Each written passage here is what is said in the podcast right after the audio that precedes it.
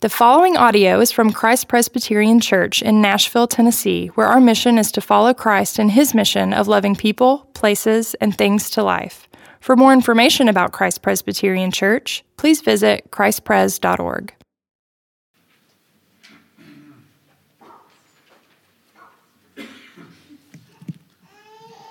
Our scripture reading today is from Galatians chapter 2, verses 6 through 10 and from those who seem to be influential. What they were makes no difference to me. God shows no partiality. Those, I say, who seemed influential added nothing to me.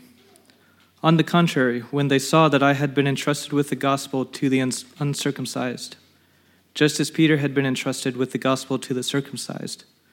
For he who worked through Peter for his apostolic ministry to the circumcised worked also through me for mine to the Gentiles.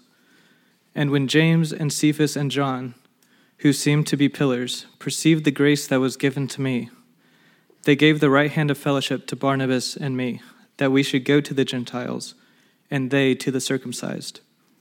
Only they asked us to remember the poor, the very thing I was eager to do. This is the word of the Lord. Praise be to Christ. So, Joe, where are you at? Do I pick this up and put it up here, or do you guys want me on the floor? The stand. Oh, oh, that's a stand. Okay. It's not how you put it in the pictures. Joe stood this thing on its, he stood it like this and, and said, Is this how you want it? Uh, so, goofball. So, if we haven't met yet, um, I'm Scott Sauls. You can just call me Russ Ramsey without hair. Um, this is one of the things that we do at Christ Pres is uh, to give each other a break sometimes when it's possible. Um, you know, we'll we'll preach for each other, and so I've I've driven over here this morning from our Old Hickory location, uh, and then I'll drive back to do the later service at Old Hickory. Uh, but it's it's such a such a privilege. I, I love getting to be with y'all. This is I think my third, second or third time with you. But um, Russ also fled town because uh, today we're doing the thing that we always do the Sunday before Thanksgiving, and that's where we talk about year end generosity. So Russ said, Yeah, I think I'm going to take this Sunday off. Uh, no, it actually had nothing to do with that, but. Um, I, I, do uh, want to just let us all know uh, that, that, that, we, as Christ Pres, uh, Old Hickory, Cool Springs, and Music Row, um, you know, every Thanksgiving week, we do pause um, first to just say thank you to those who have responded to God's invitation to be generous uh, as, as the natural impulse uh, for you know the awareness that he's given us of, of how wildly generous he's been to us and so loving us that he gave his only begotten son. And uh, there's so many uh, in our church family in our church community that, uh, that are just very generous people, which enables us to do a lot of very wonderful and delightful things in the city. Um,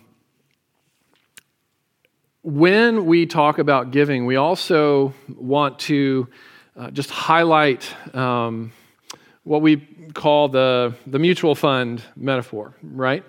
Uh, where giving to a local church that has taken great care to distribute its resources in, in, in ways that uh, are promising to make a difference uh, in the world for the things that concern the heart of Jesus Christ.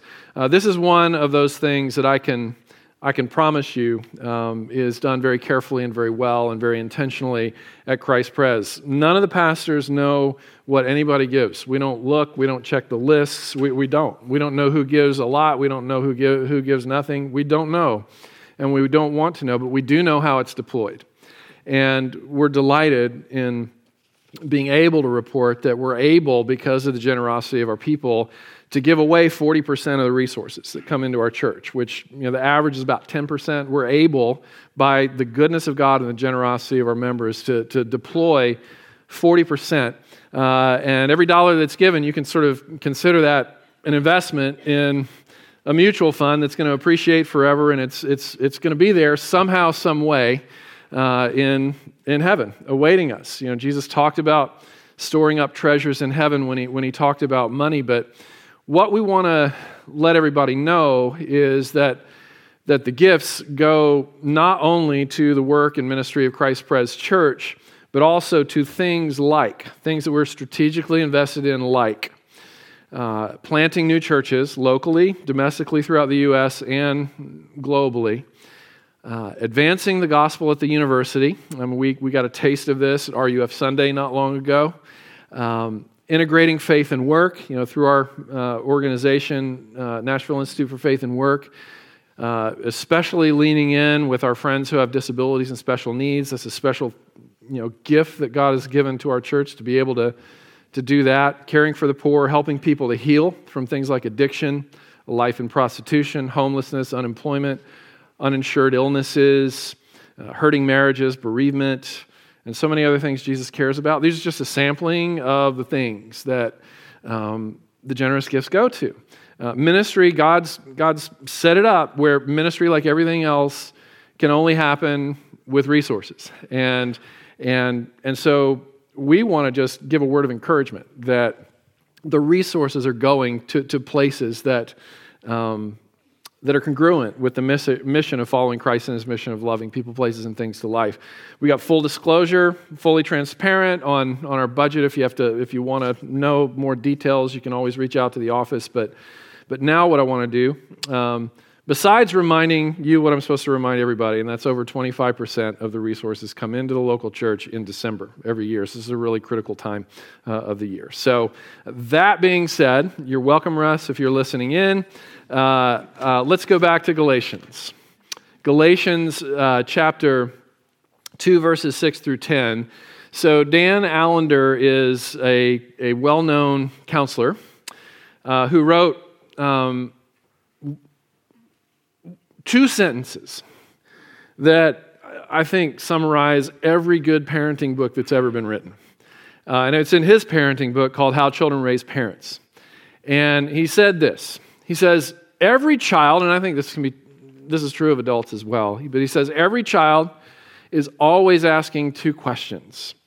Do you love me? And can I do whatever I want?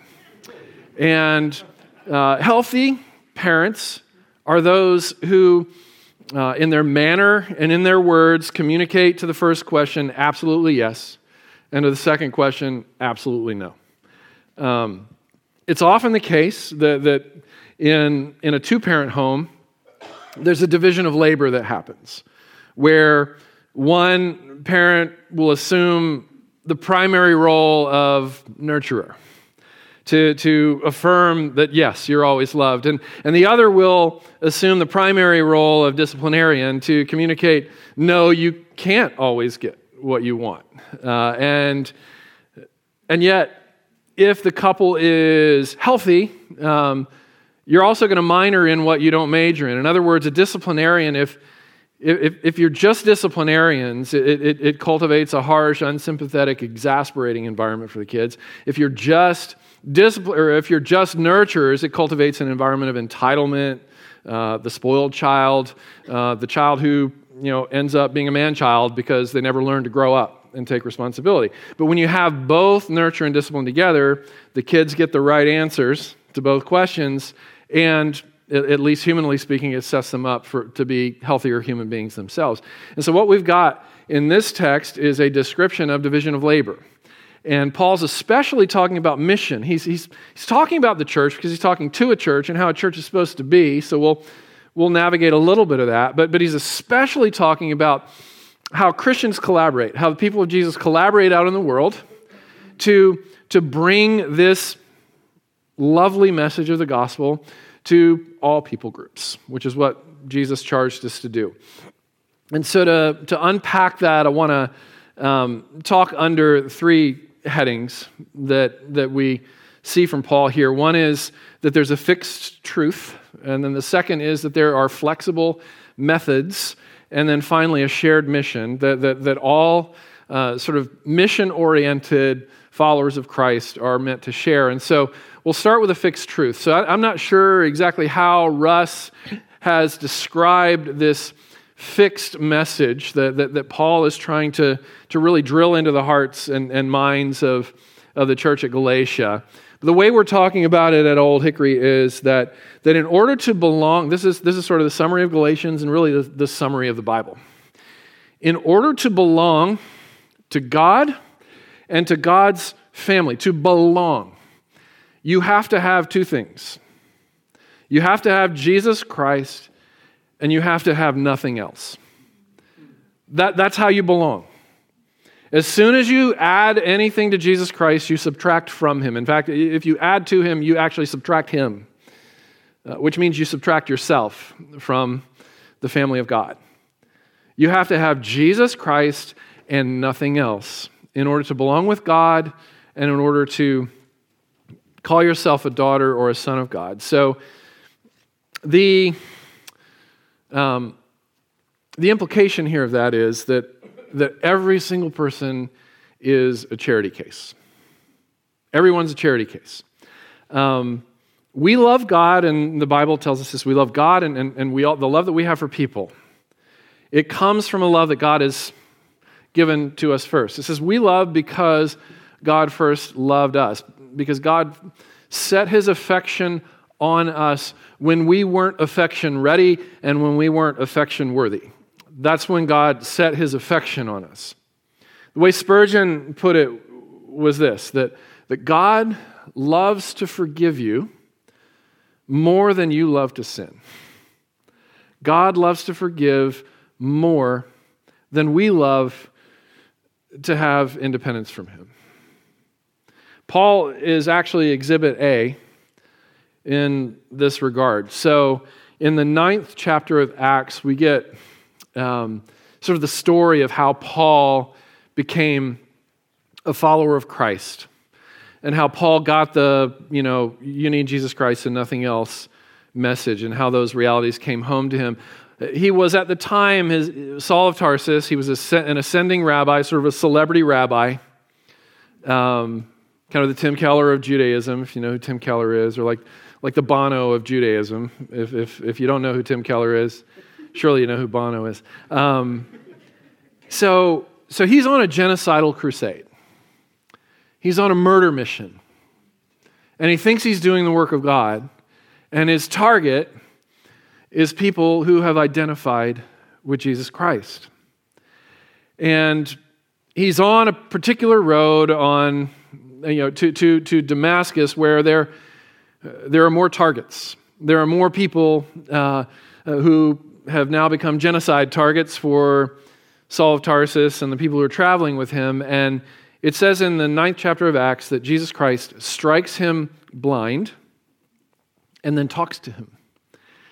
And he says, This is the risen Christ. Christ, after he's come up from the dead, he says, Why are you persecuting me? And that, that, that, that word me instead of my people, I mean, doesn't that bring some comfort that he, he so identifies with our suffering. He so identifies with the betrayals that we experience that, that, that he takes it that personally. That if you're doing it to my kids, you're doing it to me. He says, Why are you persecuting me? And then, you know, he becomes convinced. Who wouldn't become convinced if the risen Christ appears to you and starts talking to you like this? But then Jesus sends a message to uh, a follower of Christ or a Christian named Ananias. And he says, There's this man, Saul of Tarsus. We're going to call him Paul from now on. Um, I'm going to send him to you. I want you to welcome him. I want you to show him some hospitality. You know, I want, I want you to get him started on what it means. I want you to help get him started on what it means to live out the message.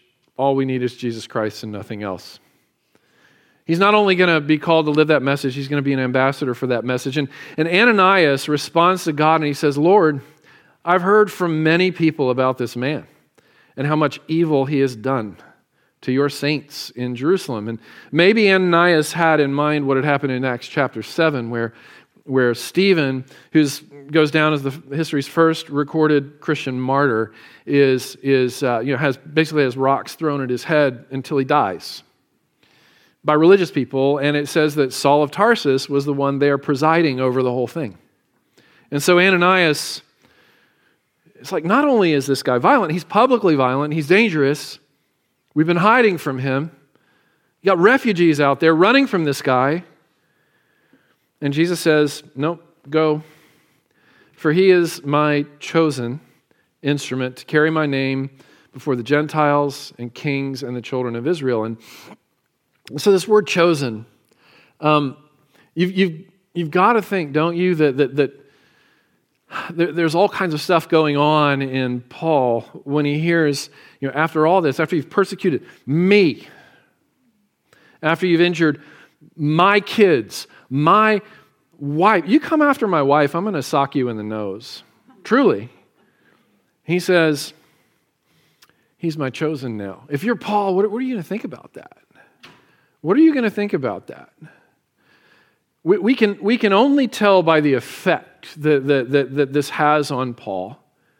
Paul, you, you get a sense really quickly when you read his letters that, that he, he does not understand himself as God's choice person, but as God's chosen person. Because we, we, none of us are God's choice people. We, we are not in Christ because we did something special or we, we, you know, were a bit more virtuous than the typical humans.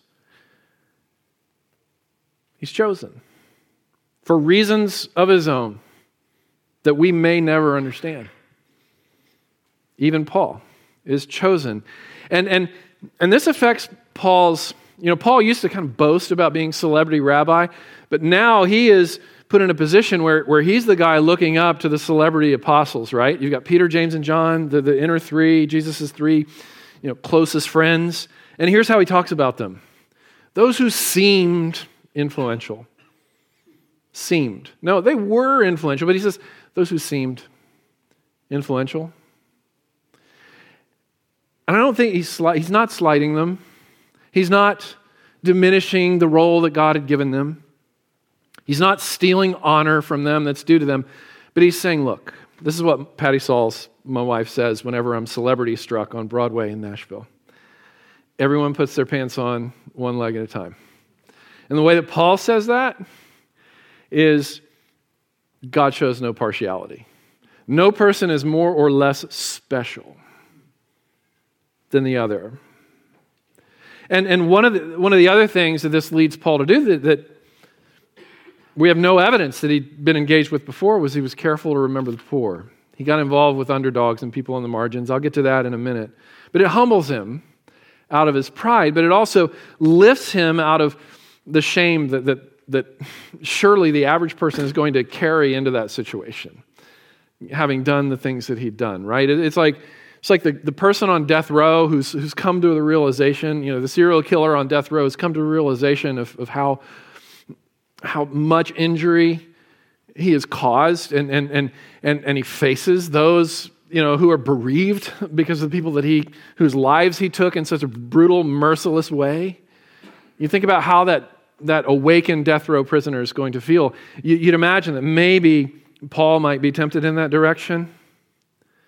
But instead, he, he has this confidence that I belong here. That whatever these people, I belong here. Not because I'm special, not because I'm choice, but because I'm chosen. Because Jesus has said so. It lifts him out of his shame while also humbling him out of his pride. So, um, okay, so Richie, I got secondhand, it's so fun to minister with you today. I got secondhand information that you used a story either here or somewhere else about um, being the mercy pick on the, on the school playground. Was it here? Okay, I was going to keep it short if it was here.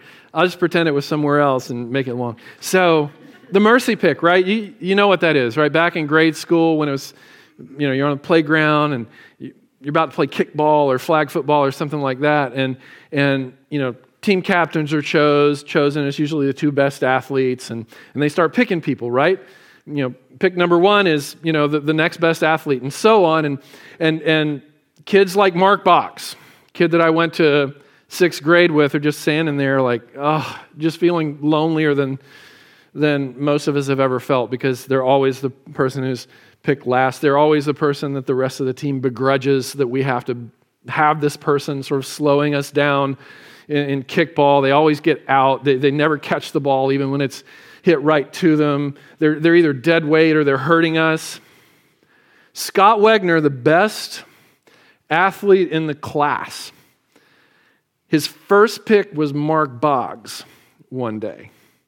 And that completely changed the way Mark Boggs saw himself. You know, it just it, you could see it in his body language. Wait, what? This is like the loneliest, most neglected and bullied kid in the whole class. And the most popular, most athletic kid in the class picked him first. And all of a sudden, it's not just Scott Wegner, it's the rest of the class. Everything, every time Mark does something mediocre, it's like he's, you know, hitting a buzzer shot fadeaway to win the NBA championship. The point being this he was not choice, but he was chosen. And in being chosen, he belonged. He lost his loner status because of the mercy of the greatest guy in the class. We are, here's what Paul is after. You have to recognize that you are Mark Boggs. You are Mark Boggs.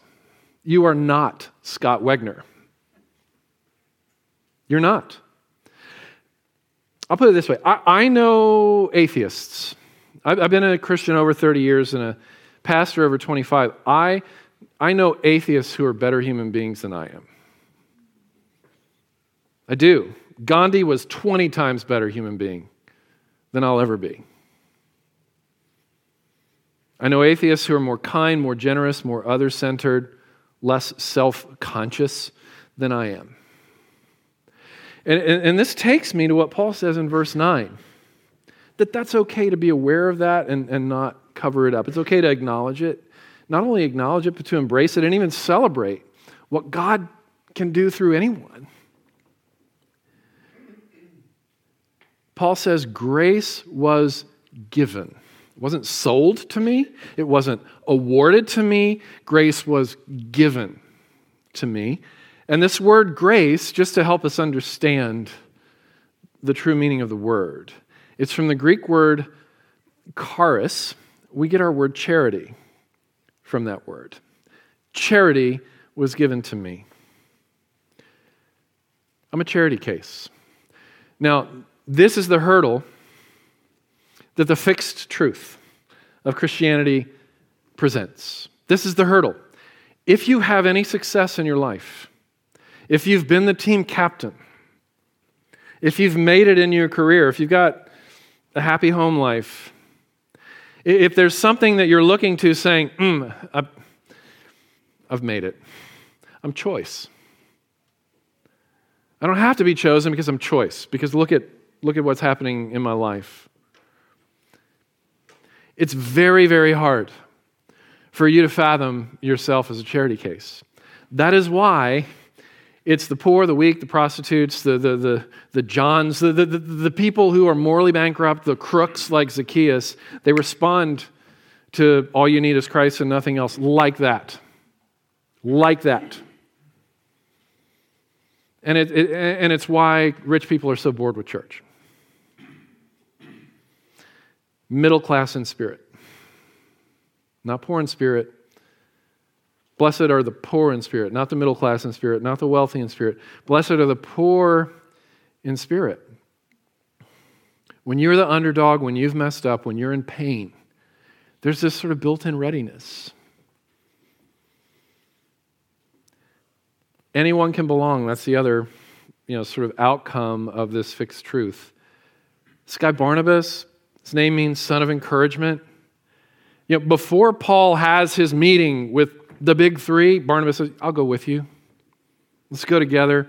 Barnabas is, he's kind of like the human version of the Holy Spirit. He's, the, he's the alongside one. He's the paraclete, the comforter, the encourager, the counselor, the one who gives you a nudge. Come on, keep going. I'm with you.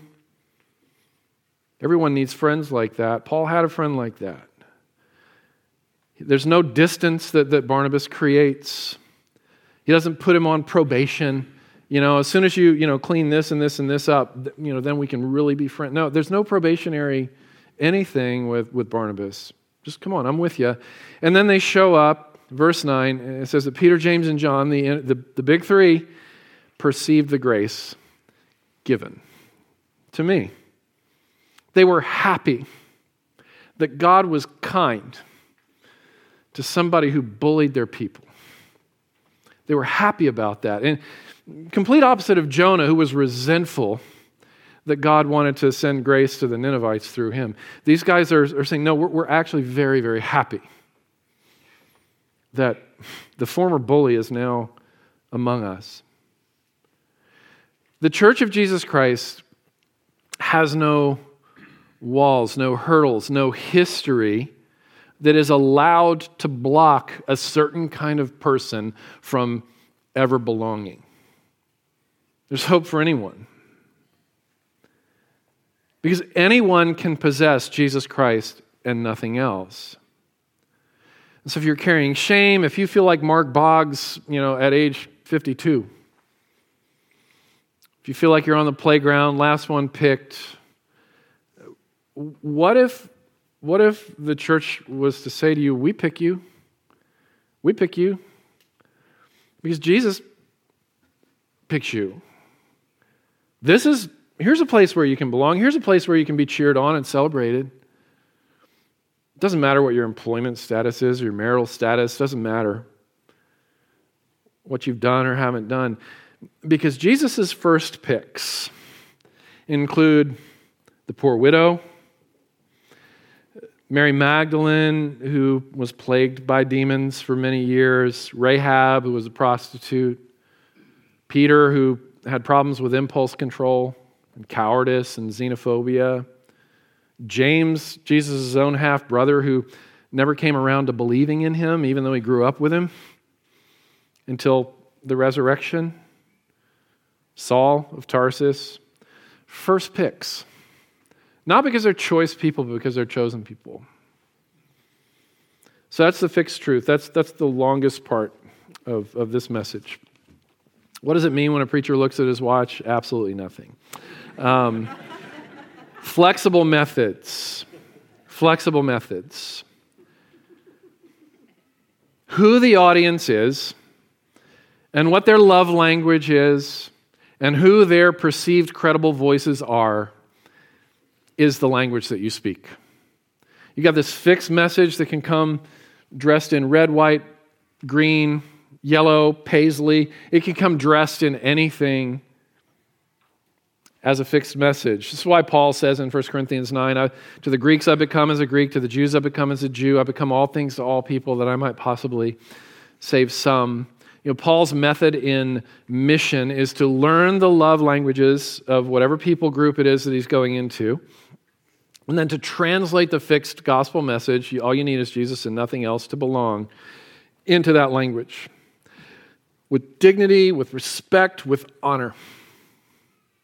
So when our daughters were young, thinking of my oldest daughter especially, my wife Patty bought this this this this board game uh, called Angelina Ballerina, and as as one who grew up in a house with all boys and one woman, and now I'm the only guy in a house full of all girls. I got to learn games like Angelina Ballerina.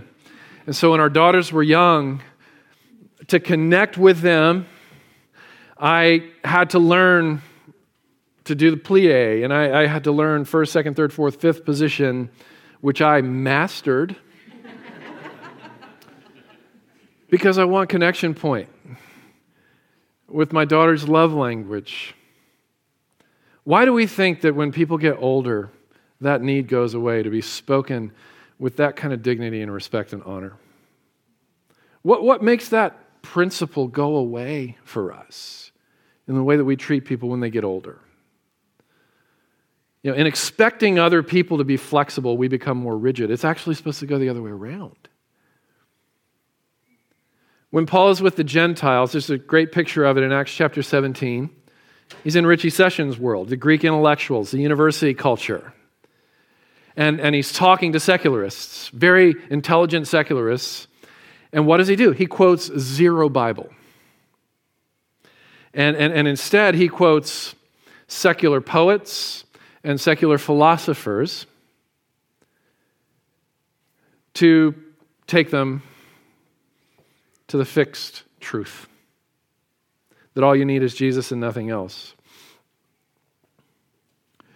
Why would he do that? Is that compromise or is that faithfulness? Know, when Paul Lim, you know, quotes a lyric from 21 Pilots, you know what he's doing there? He's trying to reach your kids. He's trying to reach students. He's mastered the language of students. And so he'll quote 21 Pilots just as he'll quote the Apostle Paul in a sermon. And it's just as faithful for him to quote 21 Pilots as it is the Apostle Paul. It actually may be more faithful in certain contexts for him to start there. Why does Stacy Croft quote the New York Times all the time? Because he's in the university culture. Why does Russ Ramsey, you know, spend 10 minutes of his sermon explaining a Van Gogh painting to you? Because he, he has a special sense of calling toward artistically oriented people. He's learned that love language. And He loves to speak it. I'll draw on the likes of Nietzsche, Stephen Hawking, David Foster Wallace, Hannah Arendt, Gandhi, Jason Isbell. None of them are Christians. None of them. None of them. But, but just as Christians can say some really dumb things and do some really dumb things, people who aren't Christian can do some really brilliant things and say some really brilliant things. Why? Because no Christian is perfect and, and, and no non Christian is completely wrong. See, they're, they're, this is what Paul was getting after in, in Acts chapter 17. There are intersecting points between the truth and any truth and beauty that's found in, in a, philosophical system or a worldview that's out there. And, and, and what Paul's doing is he's nabbing those nuggets of truth and beauty from the, specifically the Stoic and Epicurean philosophers. And he's saying, as we both agree, and then he quotes their poets, and then he takes it to Jesus. Jesus agrees too. Jesus actually embodies this. Jesus is actually the fulfillment of what your own poets and philosophers are saying. See? All truth is God's truth. Bridge building, you could call it. Okay, so, but when he's with the Jews in Acts 17, he quotes no secular poets or philosophers, he quotes only Bible. Why? Because that's their love language. They've been steeped in Old Testament all of their lives. And, and, and so he's, he's trying to show them eh, this Old Testament, the fulfillment is this one that you need to have and nothing else in order to belong. And he's got this incredible social EQ because here in Galatians, he says, you know, the, the young man Titus, the Greek man who's traveling with me, no way he's getting circumcised. But then in Acts chapter 16, another young Greek man, Timothy, is with him. You really need to get circumcised, buddy. Sorry, it's going to hurt. It's going to be kind of messy, but it's for the cause. Can you do it? It's for the people, it's for the Jews that we're about to what is this? Is Paul talking about out of both sides of his mouth? Is he being inconsistent? No. Here in, in Galatians, he is confronting religious tyranny. In Acts, he's building missional bridges. Very different reasons. See, no culture is so unique and so special, even Jewish culture, that it's allowed to be elevated to the place of divinely ordained, higher spirituality, superior. No culture is allowed to be, you can certainly live and embody your culture, absolutely. If, you, if you're a Jew, be the best darn Jew you can be with all your heart.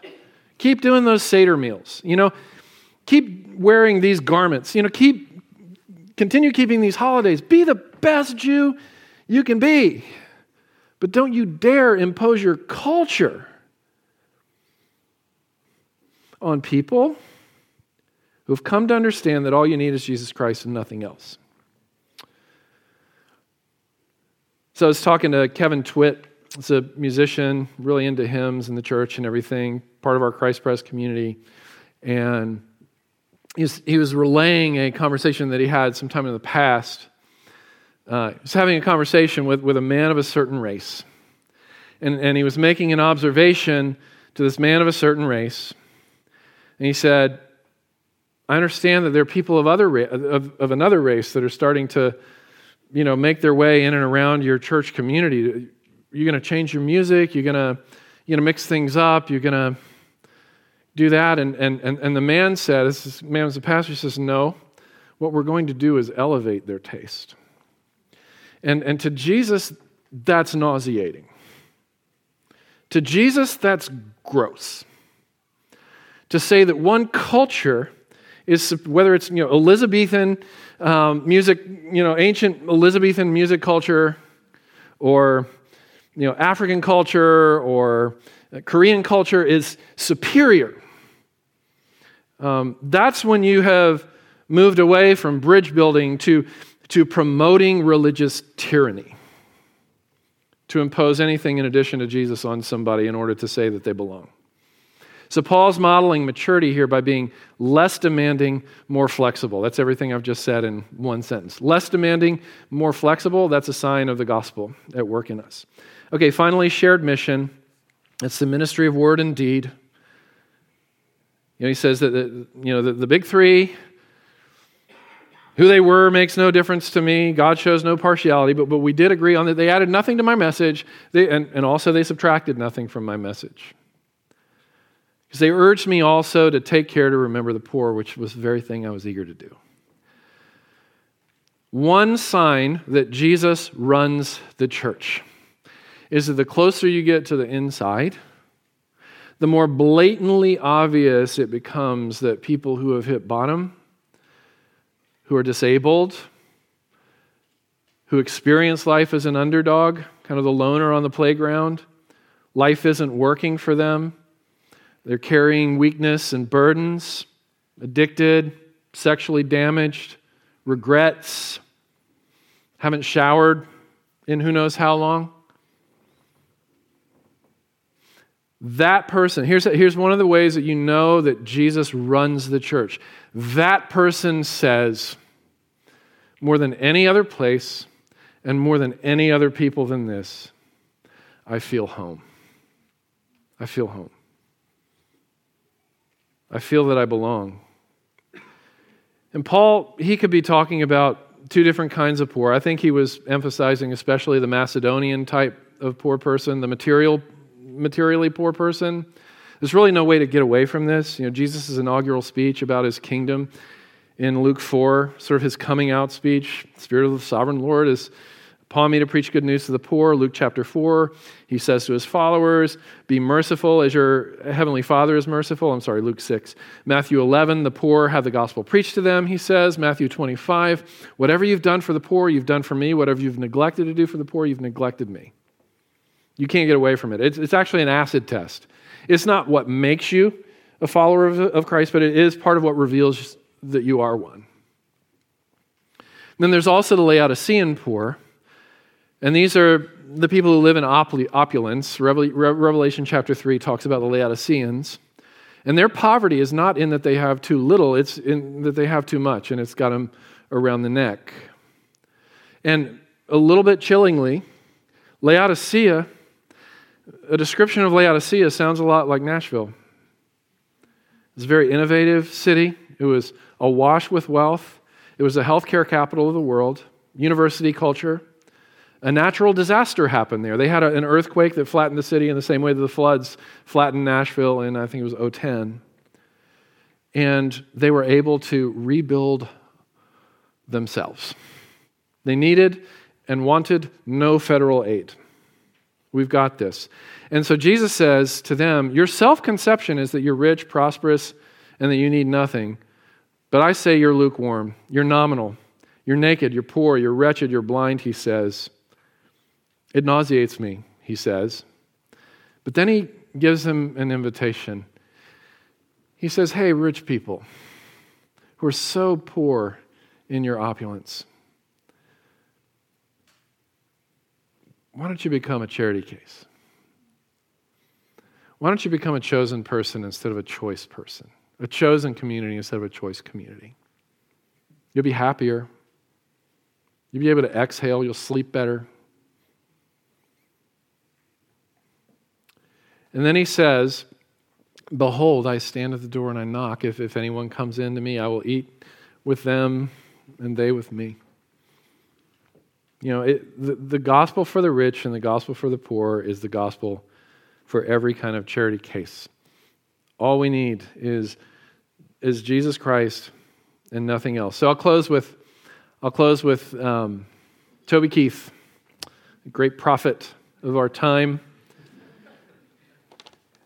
It's one of his songs called I Love This Bar, and I think it's a great description of maybe what a church ought to be. He says, We got winners, we got losers, chain smokers and boozers, we got yuppies, we got bikers, we got thirsty hitchhikers, and the girls next door dress up like movie stars. I love this bar. We got cowboys, truckers, broken hearted fools and suckers, hustlers and fighters, early birds and all nighters. The veterans talk about their battle scars. I love this bar. I've seen short skirts, got high techs, blue collar boys, and rednecks. We got lovers, lots of lookers, and even uh, and I've even seen dancing girls and hookers. It's my kind of place. No cover charge. Come as you are. I love this bar. So if in a bar, why not in a church? We got a whole season coming up. And I love what Jesus says in Luke 15. He says, I want my Father's house full. And it's, it's my servant's job to go out and find those people to fill this house up. You know that people who don't identify as Christians, they're more open during the holiday season than any other season. Not just open, but, but desirous for an invitation. Just an invitation. And, and, and you know what Jesus says? Here's who I want you to emphasize in, in making my Father's house full the lame, the weak, the sick, the neglected, the overlooked. Mark Boggs. Who is your Mark Boggs? Who's the Mark Boggs in the places where you live, work, and play? Find that person and fill the Father's house with Mark Boggs, because we're all Mark Boggs. It's time to invite Richie up to service at the table. Grace and peace.